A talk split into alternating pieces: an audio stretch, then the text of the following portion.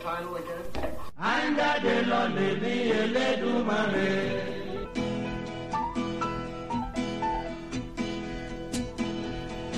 Is it rolling, Bob?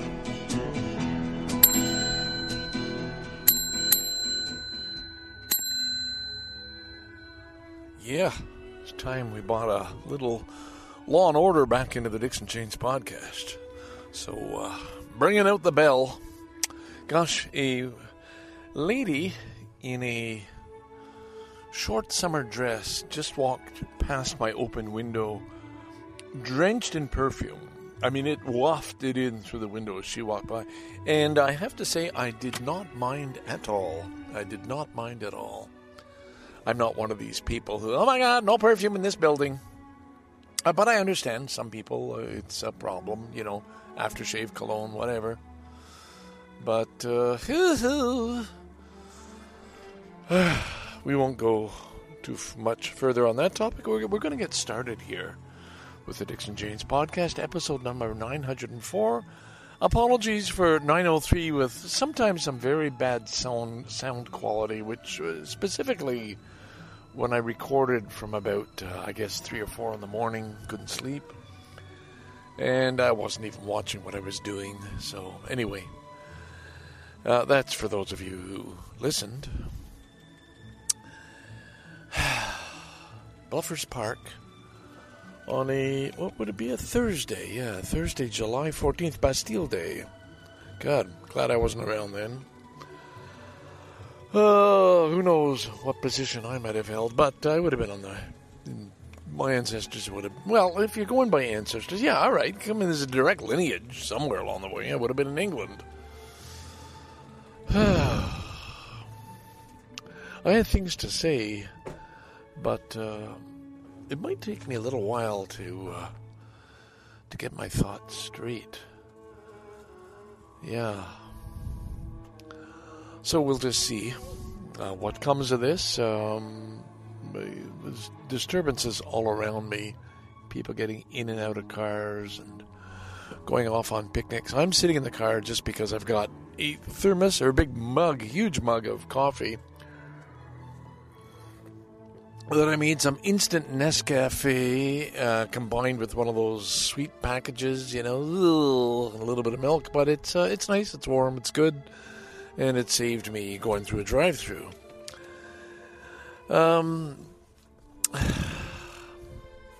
Gosh. When I finished my last podcast, the one you heard in reverse time order, I was saying I want to talk a little bit about what it meant to be amongst, I'm calling them my peers, but same age group people, part of the same tribe going way back. And there was something different about it. I guess the years and years of experience. Oh, here she comes again. Will it waft through, or is she too far? No, can't smell her at all. We're easily distracted, and I'm trying not to be. I'm trying to be focused so that you have something that you would actually want to listen to. It was the sharing of so many experiences in our younger years. That was the connection. That was it between Cousin Zeke, Barnacle Bill, and myself. Going back to stories of almost outrageous things we got up to in Vancouver in our early days, my early 20s. I went out there, both of us, Bruce and myself, and then followed by Dave later on. Went out there after our university days. We were young. We were carefree. Involved in relationships, but that certainly didn't tie us down. And gosh, yet another group of people heading down, picnicking into the park. Now, I can't believe that is comfortable when your shorts are so tight that the material is, let's just say, up in the crack. I don't know any other way to put this. They're so tight. The material is just bunched up in the crack. Like, surely that's uncomfortable. You won't give a little tug and loosen it out. Let your cheeks breathe a little. Anyway. Let's restart here. Get a bit of coffee. All right, so the fun of retelling those stories with each other, each one with a different take on it, or maybe spurring a different memory in the other one. It's those memories of times gone by before we were old. I think that was the key, when you could just party all night. You could do things without worrying about the consequences, when you just didn't have anybody to answer to other than yourself and your hangover the next day or whatever. When you could just get in your car and go somewhere. Let's go to Bellingham. You know, let's just, you know, let's go camping. And you just did it. Now, theoretically, when you're old like me and you're not working and you have an understanding partner, you should be able to do that. And maybe to some degree I do, you know. This little break that I had felt like that. You know, it was planned, you know. Bruce had a plane to catch to get home. I had to be back by this certain date, and he was free these dates. So, okay, let's book a site. Let's go see Cousin Zeke. And it was glorious. It was fun, and it was loving, I guess, in the memories we shared. There was just a lot of good exchanges. I guess I'll park that, but I was trying to make this distinction between Scarborough dudes, some of you know, and may know me fairly well from the amount of stuff I puke out here. But it's time shared in person that really counts. I guess that's it. It's real time. It's not just online. It's not just your Facebook friends. It's not just your podcast listeners. It's being together, actually spending time together. So maybe with this thing Anthony Marco has organized in Hamilton, in August, there hasn't been much fanfare about.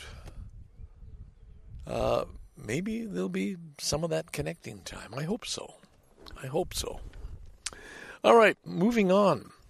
I got a little package in the mail today. Well, it wasn't the mail. It was Amazon Prime delivery. A truck pulls up next to my neighbor and hands me this at 11 this morning. And it's kind of impressive. While camping up in Mossport with Cliff, the other friend I shared with and talked about, two hinges broke on my doors. A little cabinet door on the road track, and the bigger one for the bathroom, which is an important door to keep closed. Because when the doors swing open, number one, things can fall out. Number two, can sort of block your view out the rear windows. So you want these doors fastened. I'm thinking, okay, you could try and track down the original road track clips, but these things were made of plastic, and they just, I mean, there's a lifetime to these things, and eventually they'll, over constant use, opening, snapping shut, they'll break, and they did. And they've broken before, and they've been replaced. So I was looking for an alternative, so I went online to the various Road Trek groups. There's Road Trek Canada, there's Road Trek 190s, 170s, there's at least 4 Road Trek groups I'm involved with. So if ever you want to find an answer to a problem, it's been done. It's been answered. And, gosh, they've removed the... Okay, sorry, doesn't matter. They've got just a sign up. Don't feed the birds, because people come down here, bags of popcorn, loaves of bread, you know, and they give it to their kids to feed the ducks and geese. This is a big announcement. Don't feed them. They got, it looks like a hand warmer thing. Sorry, I'll have to approach that later. I am sorry. Yes, I wandered off topic. Sometimes that happens. You see something and your mind goes to it. So, back to the broken doors. I got to fix this somehow. And then a couple of people posted, well, I use magnetic door catchers, magnetic door catch. So go online, and they even did an online link, and then you read the reviews, and some are just glowing, perfect, wonderful, and others, well, these 20-pound ones just simply don't work. They're too light. They can pop open. They just don't hold the door closed. This is the strength of the magnet, right, up to 20 pounds. And the 90-pound ones, it's too strong. My wife could barely open the door, and, of course, they cost a lot more. So that's what I did. Went through Amazon and looked at all the alternatives and read a lot of reviews. And then so, gosh, you can get a set special, only Amazon Prime Day, about $9 or something for four of them. And then it's another sort of $9 shipping in the U.S. That's U.S. dollars. Okay, there's going to be a little bit of conversion there. It's adding up. So sent the link to my son in Vancouver who has Amazon Prime, found another company, found a deal on Amazon Prime Day link for, at least 15 or 20% off, and sent in the link, I guess, 2 days ago, and here they are in my hand right now. And it's just, I know for you youngsters, that's nothing. That's nothing, when did I send him the link? Tuesday. 10 o'clock Tuesday night. He said, I'll order when I get back. And here it is Thursday morning in Scarborough. And they're in my hand. It is quite amazing. Now, the fun will be, and what you'll want to hear about on this podcast, was I successful? Those of you who listen know that I'm a klutz. And that any job that any simpleton could do, I'm going to screw up somehow. So now I've heard about these screws. It comes with screws. And a few posts said, as soon as you twist the screw to make it flush, which you have to, the head comes off. Remember, these are made in China. And they don't care if the head comes off. All they care is, hey, we're sending you enough screws to do the job. Doesn't matter if these are useless screws. So most people said, I had to replace the screws. They didn't work. And in some cases, I need to use two latches. One wasn't strong enough. So we'll see what happens. But anyway, it's me, the new Ken. I've been telling everybody I'm a new Ken For 2022, you got a new Ken who's trying to actually do things instead of make excuses, put it off, ignore it, and so on. And I've been pretty good at it. I'm trying to stay on top of things. I haven't started the deck yet. I will. That's important. And I'm planning that out. I've already got the brochure, what color. I'm going to go probably on the way home. I might even stop at Home Depot and find out what it costs and what the conditions are for renting a sander. And what kind of sandpaper you'd need, etc., etc. So there you go. I have no idea how these things work. I can't even imagine it's sort of this electric I guess it's an electric sander that's handheld. You're holding it and doing the floor. Surely that would go through sandpaper, just lickety split. I can't. I have to envision it before I order and book a date. Sort that out with my son. All right, I guess that's it. I really was hoping this would be. I would be speaking to you with clarity, and I don't think I am. When I came back from my little holiday on the Monday, I was not ready for Homeland. I cannot take the tension. Well, now I'm back, sort of midway or just past the midway mark in season 4, and it. Gosh darn that! You watch it and it just grips you with tension and why do I want this tension? You buy into the characters and the story, and you feel so. It's a sign of a show that's really well done.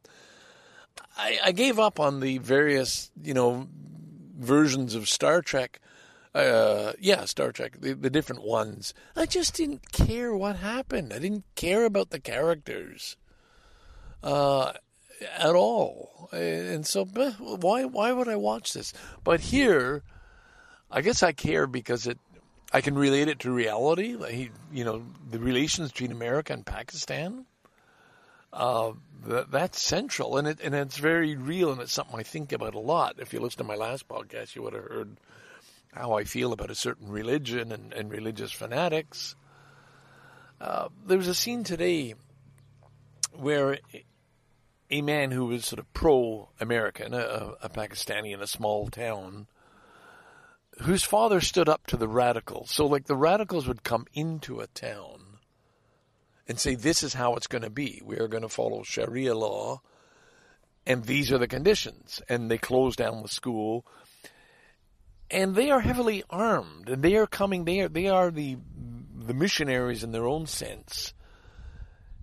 And the storyline, of course, was my father stood up to them and said no, and of course they planted a bomb outside his favorite tree and killed him, and after that, everybody else fell into line. Nobody's going to stand up to these young men, bearded, ignorant bullies, armed with machine guns.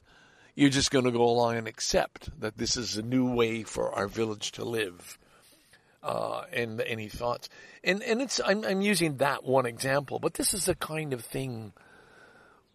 When any, not resistance group, but when any group of people who have the power of weapons, you could see this happening in Africa, maybe one tribe over another, in Central America, over the communists versus the, drug runners or whatever.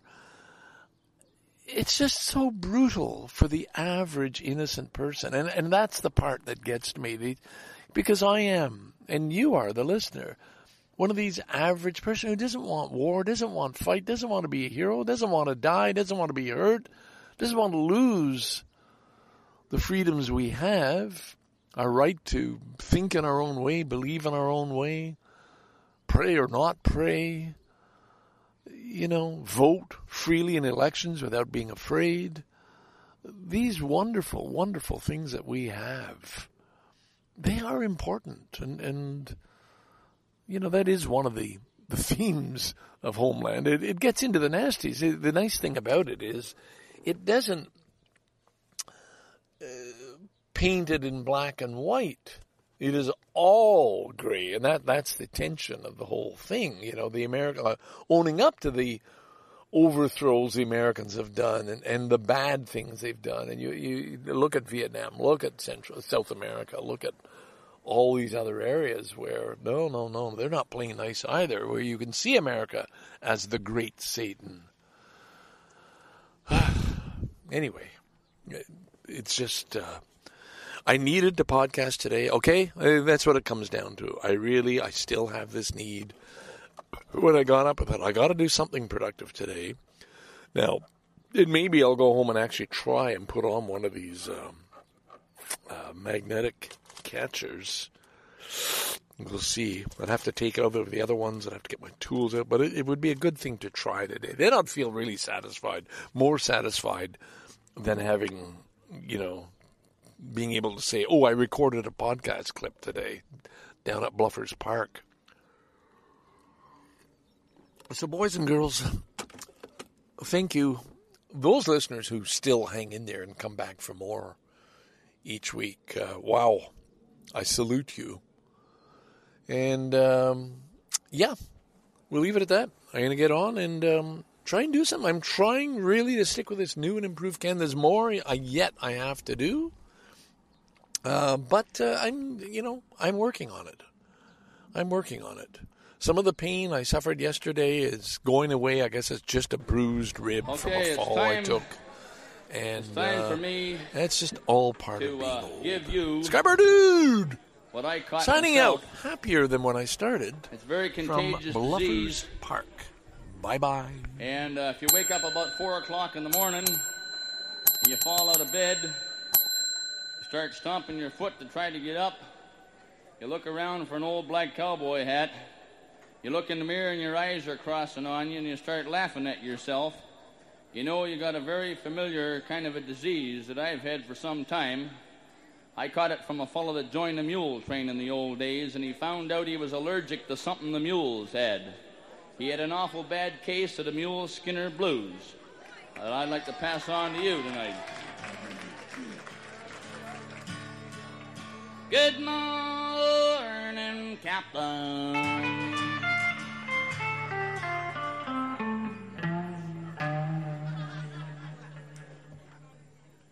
Good morning to you, sir.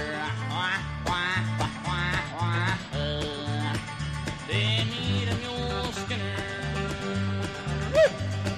Down on your new mud run. He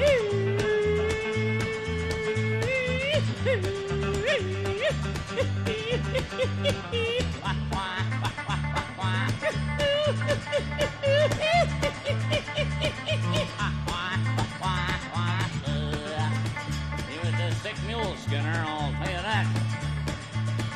I'm an old mule skinner from down in old Kentucky way. I can make a mule listen. I won't accept your pay. Hey, little water boy. Come here, boy. Bring a buck, I get round. Clang, clang, Then you don't like your job, little water boy. You can lay that water bucket down.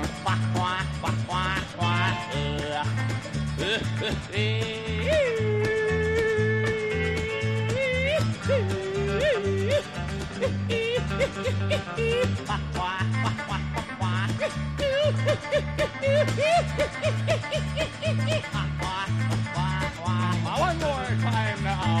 Thank you. Stop it down, Gunners, right there. We'll be right back in just a while for another show.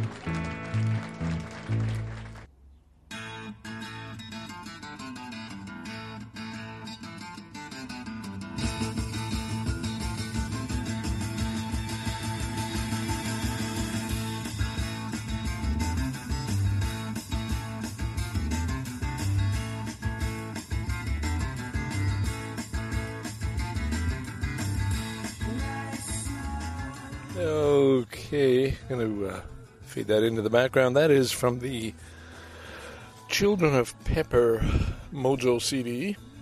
15 tracks inspired by the Beatles' classic 1967 album, Sgt. Pepper, of course. I've played cuts from there before. It just happens to be one of the few CDs that's in the Toyota. And the Toyota and I are parked in Bluffers Park. It's an overcast day. I was hoping to come down here while it was raining. I really felt like sitting in the car cozily on a rainy day, you know. But it stopped raining. Anyway, I make the best of it. It's still cloudy, and I don't feel the urge to get out of the car and take a walk. And all the benches are wet anyway, so here we sit. Music in the background.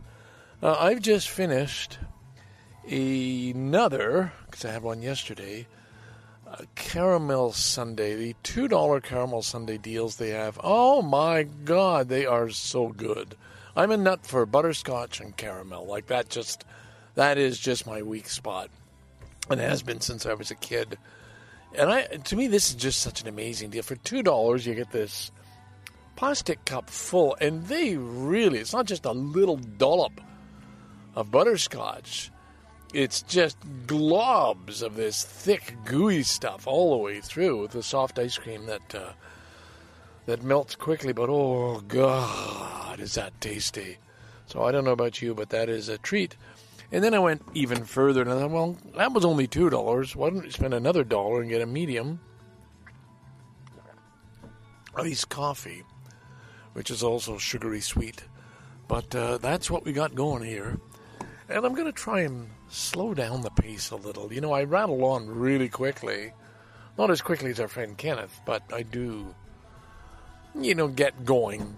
And so I'm going to just slow the pace a little. I've got a few notes for this episode number 904, quite a few of which I will skip. You're going to hear later on a clip from a Sam Harris podcast on, you know, about, I can't remember the name of the episode. It was episode number 287, but it was to do with the importance of contentment, not happiness, but contentment. And the things he said, I swear, are exactly things that I've said on this podcast, and certainly conclusions I've arrived at quite some time ago. It is about contentment. It's not the peaks of joy, which of course are fun and what you want, or the ecstasy, but a realization of the overall contentment you might have with your life. And that is just worth so much. And I've got an awful lot of contentment, I'm telling you. So we'll just park that there. I'll stick that clip. I don't know, I can stick it in the middle. I can put it in right now. I don't know where I'll put it, but it'll be here sometime, so pay attention. I've been noting that, you know, my God, memories are just so hard to piece together sometimes as you get older, and your memory starts going, and they're just broken and fragmented and disjointed, and you get two or three people who are at an event, and each one will tell a different aspect of it, and they don't always line up exactly. So I did a little story yesterday about a friend's wedding, a friend I don't know well, but it was out in Vancouver. You didn't have to know people that well to get in on a drunken wedding. And I guess they were cousins of my girlfriend at the time. So anyway, it was a time when we were all crammed in, five of us, the mother of the bride, my girlfriend, myself, the driver, Glenn, who dearly departed Glenn, who you've heard about, and at the time, his wife, who later divorced, and a bit of a wild character.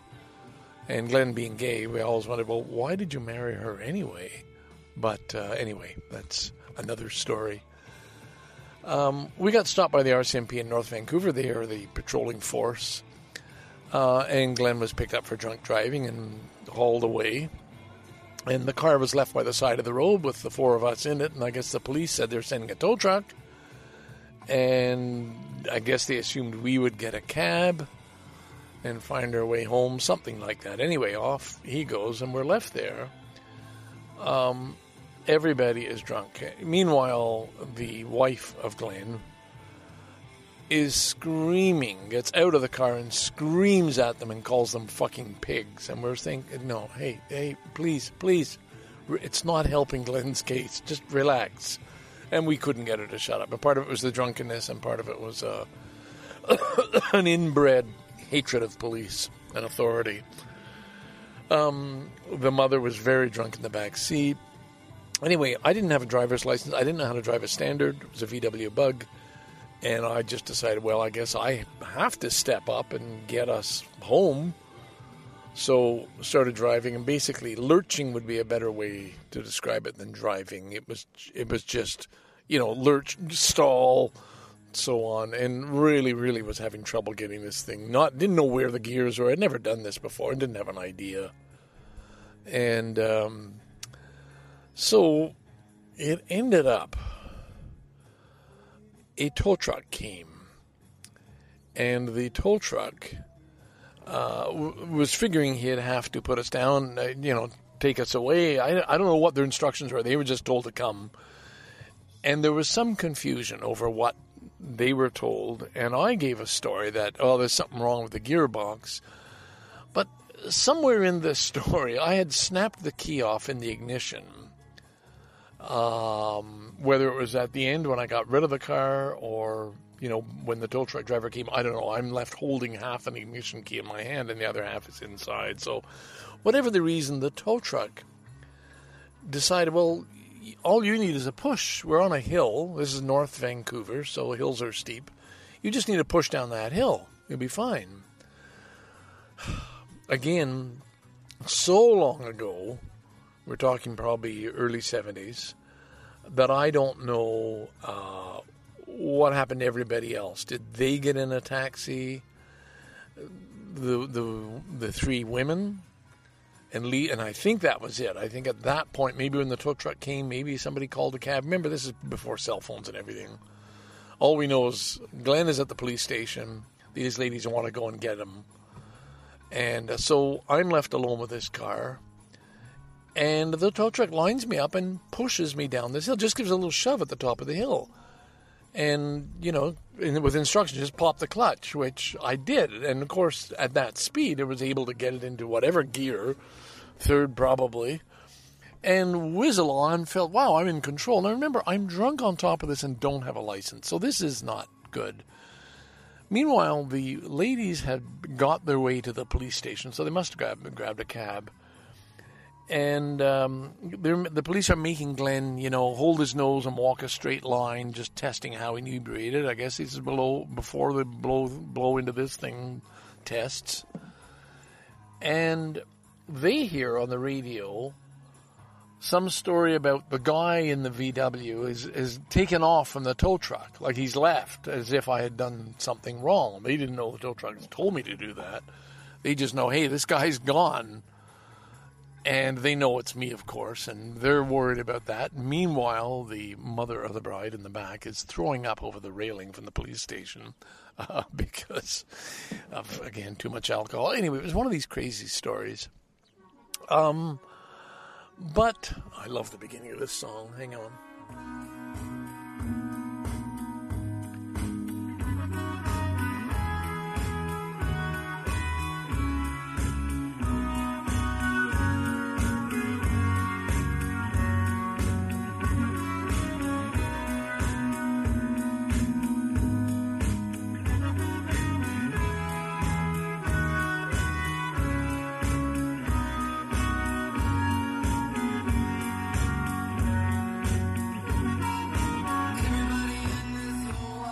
Okay. I'm allowed to do that. It's my podcast, so I can stop a story midway to hear a bit of a song. Hope you liked it.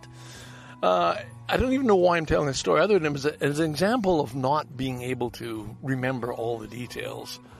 So I wrote it all down. I ended up back at the police station where Glenn got off. You know, I had to pay a fine later, and everybody was okay. In fact, I sent the story to the other person who was in the car because Glenn has died, his ex-wife has died, and, of course, the aunt in the back seat has died. So the only other person who was there who could corroborate the story said, no, right after that, we got out of the police station, went back to the home of the aunt, whose daughter got married, and continued partying. And I'm like, well, that's a good fitting ending. Now, my point... sometimes it takes more than one witness to line up the story properly. But the other thing is, you know, there's so much that just gets lost to time. And especially when there's weed and alcohol involved. So it made me reflect on, as I sat parked yesterday or the day before in Centennial College, Saturday, that I've got 15 years where I know where I was every week, and it's an incredible record to have, this audio journal I've kept up that, you know, you couldn't ask, I couldn't tell you what I was doing 10 years ago. Now, Facebook might pull up a picture, but the Dixon James podcast is really a record of my entire life for the past 15 years. That's an amazing thing to have. Don't you wish you did? Maybe not. And it's not about the listening value or whether or not it was a good podcast. And by the way, I'm constantly reminded, just the way I was reminded of getting a G average, good, in grade 5 and saying that branded me for life, I can never get over Tim Coyne, the wonderful Tim Coyne, who we never hear from, our friend who disappeared in the industry in Los Angeles. No, not in the porn industry. No, heaven forbid.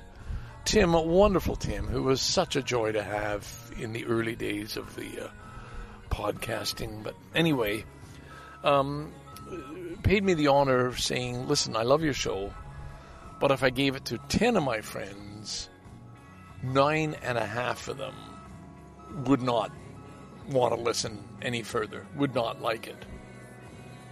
And I sort of thanked him, I guess. But it stuck with me because it is quite funny, and it is, yeah, okay, it's an acquired taste. And I also realized, for example, I don't think many of my listeners would listen to Kenneth on his walk to Key West, Florida, every single day, the way I look forward to it every day. Shout out, Kenneth. Because they don't know him. And I've had the pleasure of meeting him in person, but also just we've corresponded forever. And I'm invested in his person, the real person, and what he's doing with his life and what he's trying to do and what he wants to do, and loving the fact that he's interested in the theories of Carl Rogers dating so far back, you know, and I brought that book back to life. That's all wonderful. But if you don't know him, or you only know him peripherally through me mentioning him, then it may not be interest at all, you know. And so it is with the Dixon James podcast. You don't know who I am, first-time listener, you're not going to stick around, and that's okay. But here's something, and it sort of all ties in together. I went to a Gestalt therapist quite a while ago, maybe 2015, so we're talking 7 years ago. I think there was an option somehow they were offering, as they're training students, you can get like a last year student in his studies and get counseling at a discounted rate. And I latched on to somebody who was really, really good. And I thought, this guy's perfect. And it was a good connection. And then, of course, he went off, graduated, has a couple of degrees, including art therapy, and he's a poet and so on. A very, very interesting man. Very accomplished. You know, some people are just like on a... I talk about levels sometimes, and I know I shouldn't, but hey, some people do exist on a slightly higher level than us ordinary folk, and I think he's one of them. Not the highest level, but a higher level. Anyway...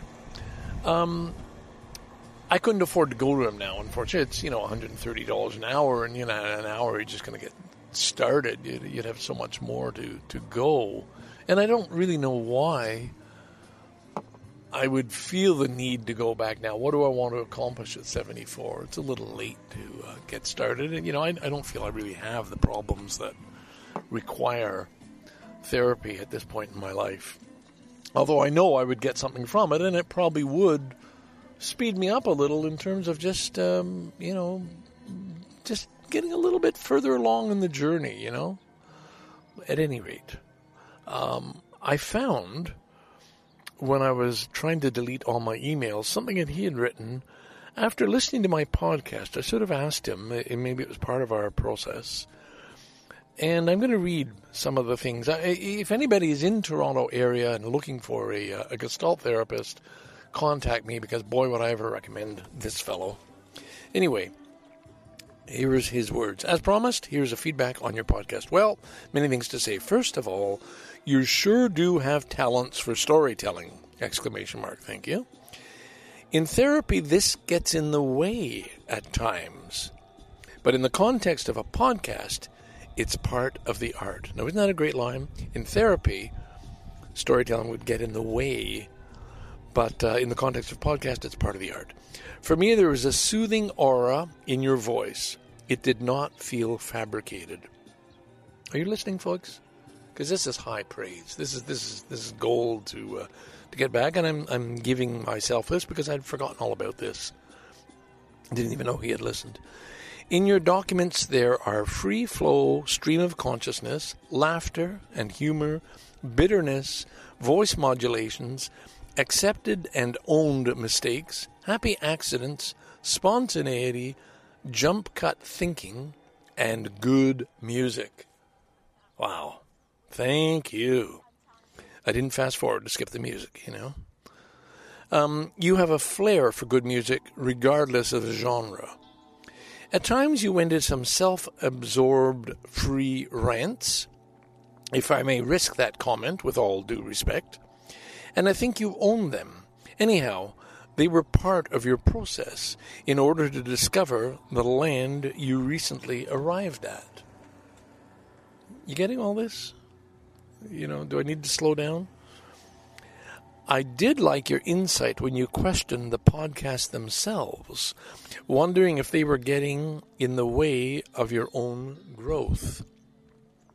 What I get from that is examining the difference between talking about things versus doing things. Finally, I did enjoy listening to your recordings as I did enjoy working with you. I had the impression we were just starting the journey, and I'm not saying that to promote my practice. In big cities, there are many good therapists, And I do trust that you know what's best for you and that you will find the tools you need. So, there you go. He concluded with a rich self-discovery journey to you, Ken. So that was kind of nice to find. You know, I wondered why I was saving so many old emails, and this goes back. And I would have lost all that completely. Now I have it in the Dixon James podcast. It's there forever. All right, that's weird. A little bit of rain came, and now the sun seems trying to break through. And, of course, the heat has just cranked up. So I guess that's all I wanted to share today. No, I had a whole lot of other points, but those are sort of the main things. I don't want to get into more on religion. I am still absolutely drawn into Homeland. My God, I cannot believe that every single episode just gets a grip on me, and the tension I feel. It's an incredible emotional ride. Like, how do they do that?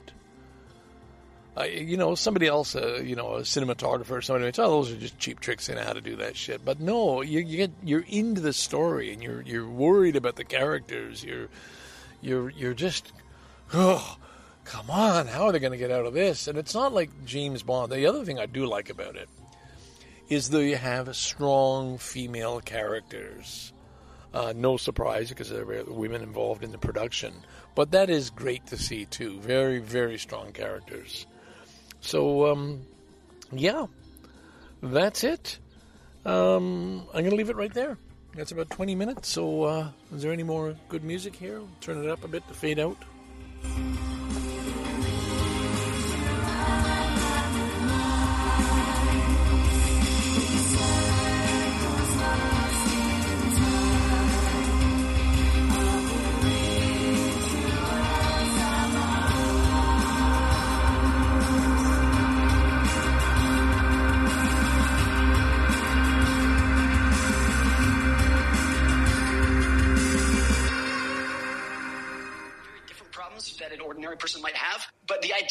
It's so easy to assume. Again, I think particularly for young men to assume that people like Bill Gates and Warren Buffett must be just like walking orbs of happiness. And we know it's not the case. Warren Buffett's biography, which is called The Snowball, is fascinating in the sense that the most successful investor of all time, one of the richest men of all time, and someone who so many people, including myself, look up to and aspire to as a role model. His private life has not been great. His personal life has not been great. His family life has not been something that you would aspire to in the slightest. And I think it's so easy to overlook that, the association between if you're worth X, you must be happy. Or if I were worth X, all of my problems would go away. And it's never the case, because what people are chasing is happiness when what they should be going for, the best we can do, is contentment and satisfaction. Yeah, no, I'm a big fan of thinking of well-being in terms of a kind of a larger footprint of contentment and equanimity and peace, non-conflict, as opposed to the more transitory, hotter experiences of joy and happiness. I mean, joy is a fleeting emotion. It's not to say it's not important, and we don't love it, but there's a kind of a background context of just not having a problem, which is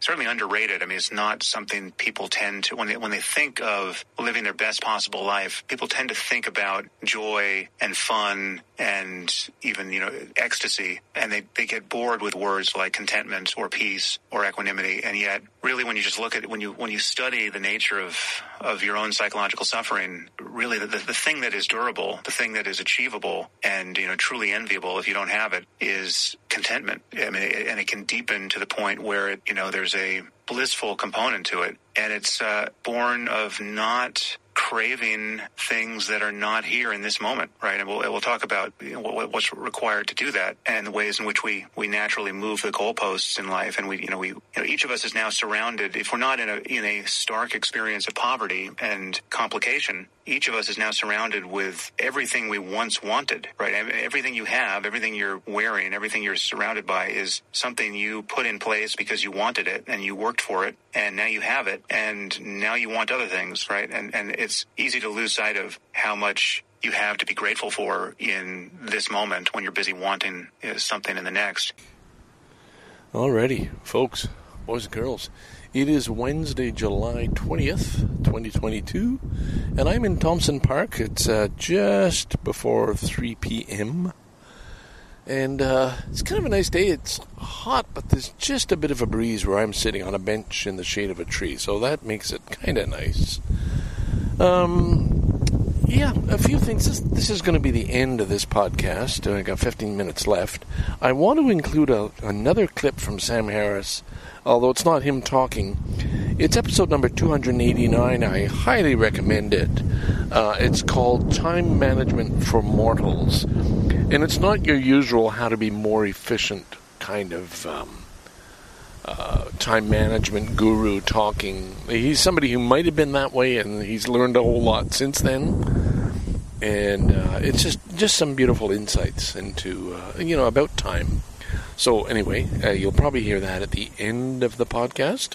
If you're wondering where it came from, episode 289 on Sam Harris podcast. Yeah, I'm still engrossed in Homeland. I'm up to season 6. I gotta say, the lead actors have been incredible. I mean, they really are. And I think the thing I like about it so much more is I'm not looking at famous Hollywood stars. I'm seeing them as the people they're portraying. And that makes it a lot more interesting. It's well-crafted, the storyline, well-acted. There's still things, there's still like American touches of, oh my God, why would you do that? Well, it's for the sake of the story or whatever. But I'm just, I'm in awe of this show. And it's a wonderful escape. Although, this is the funny thing about it. It's not really an escape. I think if anything was going to make me more paranoid about hardcore, Islamic groups, this show is certainly not doing anything to lessen that feeling. But again, it the same applies for anybody hardcore in their beliefs that, this is God's will. And people who would believe that God spoke to man, right? People believe in any of the prophets. So that goes just as deeply into Judaism. And anyway, we've talked about that. The other thing about it is just the parallels. I'm up to season 6 now, so it's getting more and more current. And so it's not just references to 9/11. It's like things more recently, the Iran nuclear program and so on, and the duplicity between the various countries, Germany, America, and Israel, and the double dealing and just the whole spy game, which has always been fascinating. I mean, I was a huge fan of reading about Kim Philby, if you remember that name from the past, and my God, the infiltration of the British intelligence system. Wow, that was some real double-dealing there. In my notes, I missed Roger Waters, and Roger Waters was in the news because he was pissed off that everybody was talking about The Weeknd, and, he's sort of saying, who the fuck is he? How come there were nobody covering his show in Toronto for the music scene? They sent people out to these other shows that were going on, what's-his-name and The Weeknd. And he was kind of pissed off. Said, what I've got to say is far more important. And I'm fully in agreement with that. Like, yeah, it's true. But, of course, that's my biases. But I think he does. His music has a message. So I was kind of pissed off that how come I never even tried to get tickets? He played twice in Toronto just recently. And I guess I just went online, saw the ticket price, and didn't bother. And now I'm kind of sorry. I went online to see, well, where else is he playing? And I saw he's playing in some huge arena in Detroit, and tickets were on sale for $35. Holy fuck. But, of course, the cost of me getting to Detroit would just ad and, you know, hey, I missed my shot. But Jesus, you know, this is the thing. People who have money or people who retire with a pension, and I'm not whining, I'm just stating facts, boys and girls. I don't have that kind of money. But goddamn, would it be nice to be able to do all these other things. I sent a long exchange to my friend Bruce, who I was recently traveling with here, about the trade-offs we have to make with age. Number one, your health. You just don't have the energy. You don't have the enthusiasm. You don't have the desire the same way, but you also don't have the need to do a lot of the things we did when we were younger. And for that, I'm grateful. Somebody goes to New York City. I'm like, oh, shit, I love to go to New York City. And then I'm like, wait a minute, Ken. When the kids were young, you took them. You did the Statue of Liberty. You did the Empire State Building. You did that. When you were a child, you did that. Your father took you. You did that. We had other trips when we had friends from Japan living in New York. He worked for a bank. And we visited them, and we did that. When my company, the president of my company, former company, from Japan was in New York, I didn't just do it.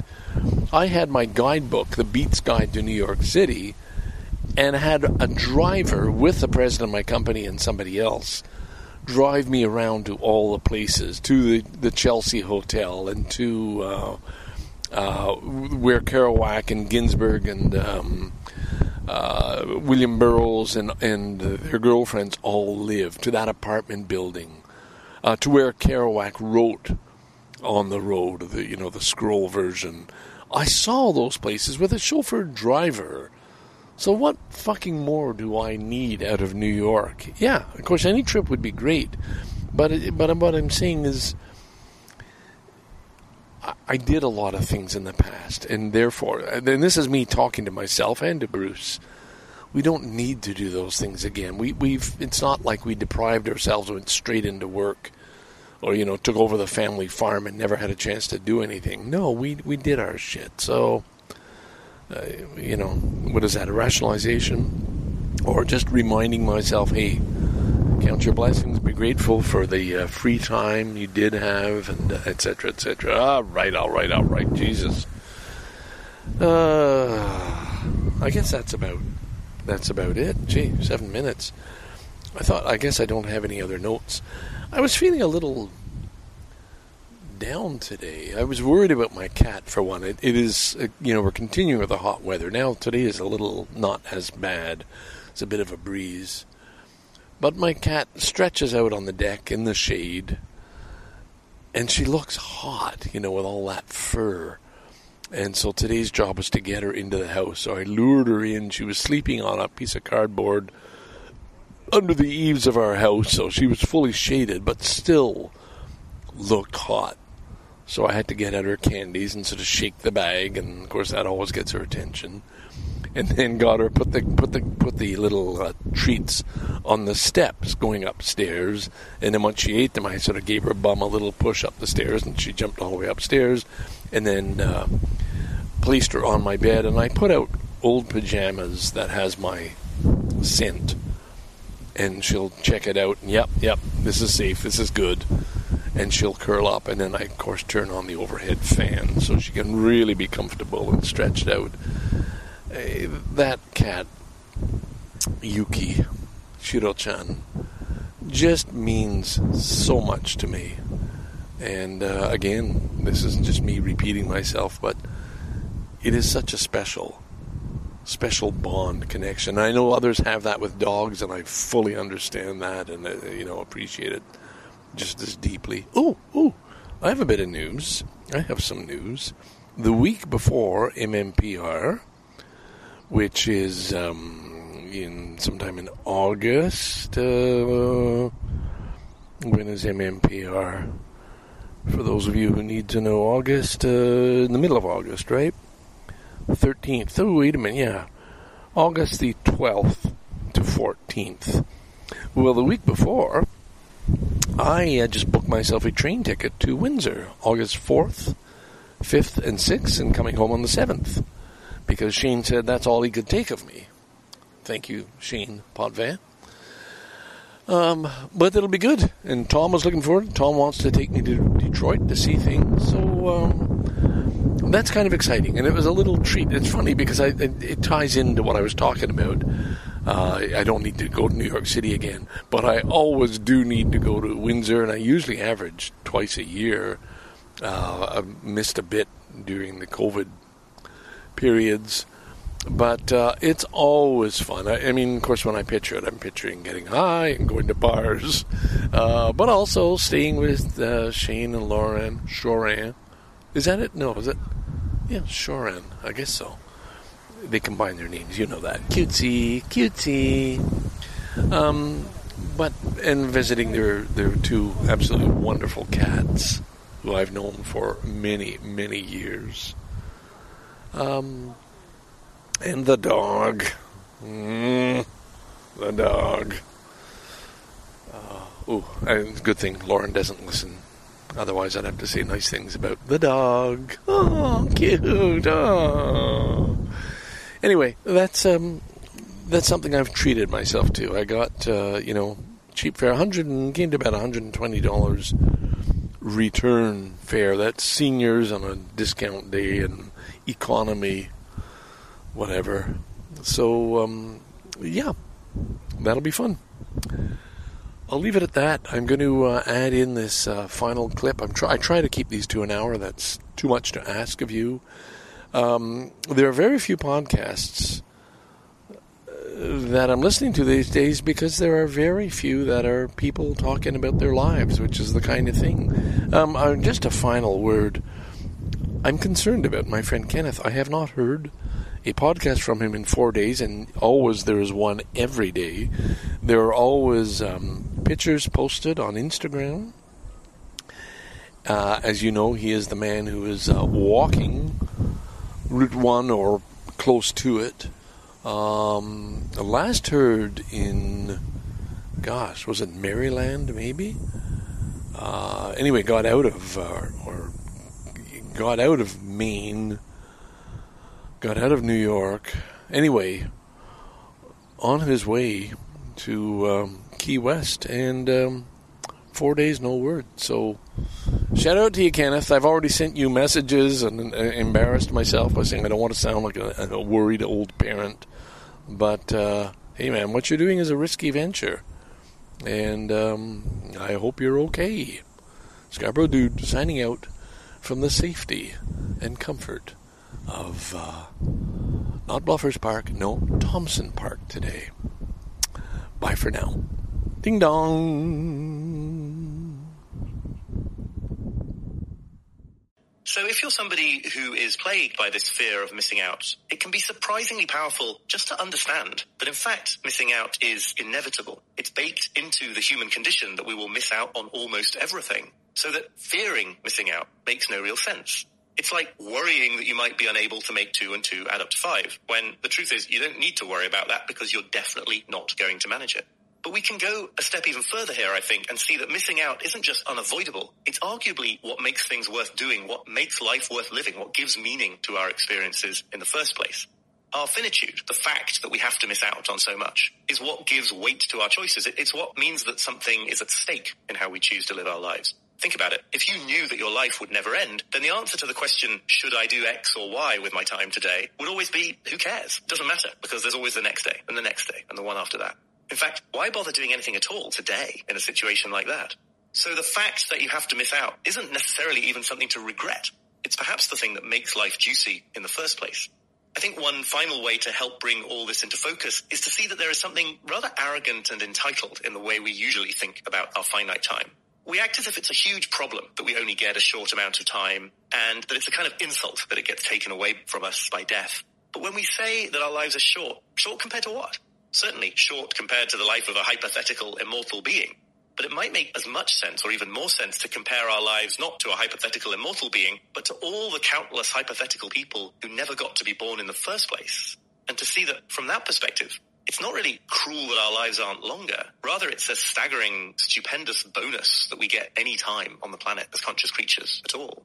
And when you see things in this way, it starts to make more sense to think of all those inexhaustible experiences that the world has to offer, not as existing on some kind of endless to-do list, where if you don't make it through the list, you'll have missed out on life, but more like a different kind of list, a menu, a list of options you get to choose from.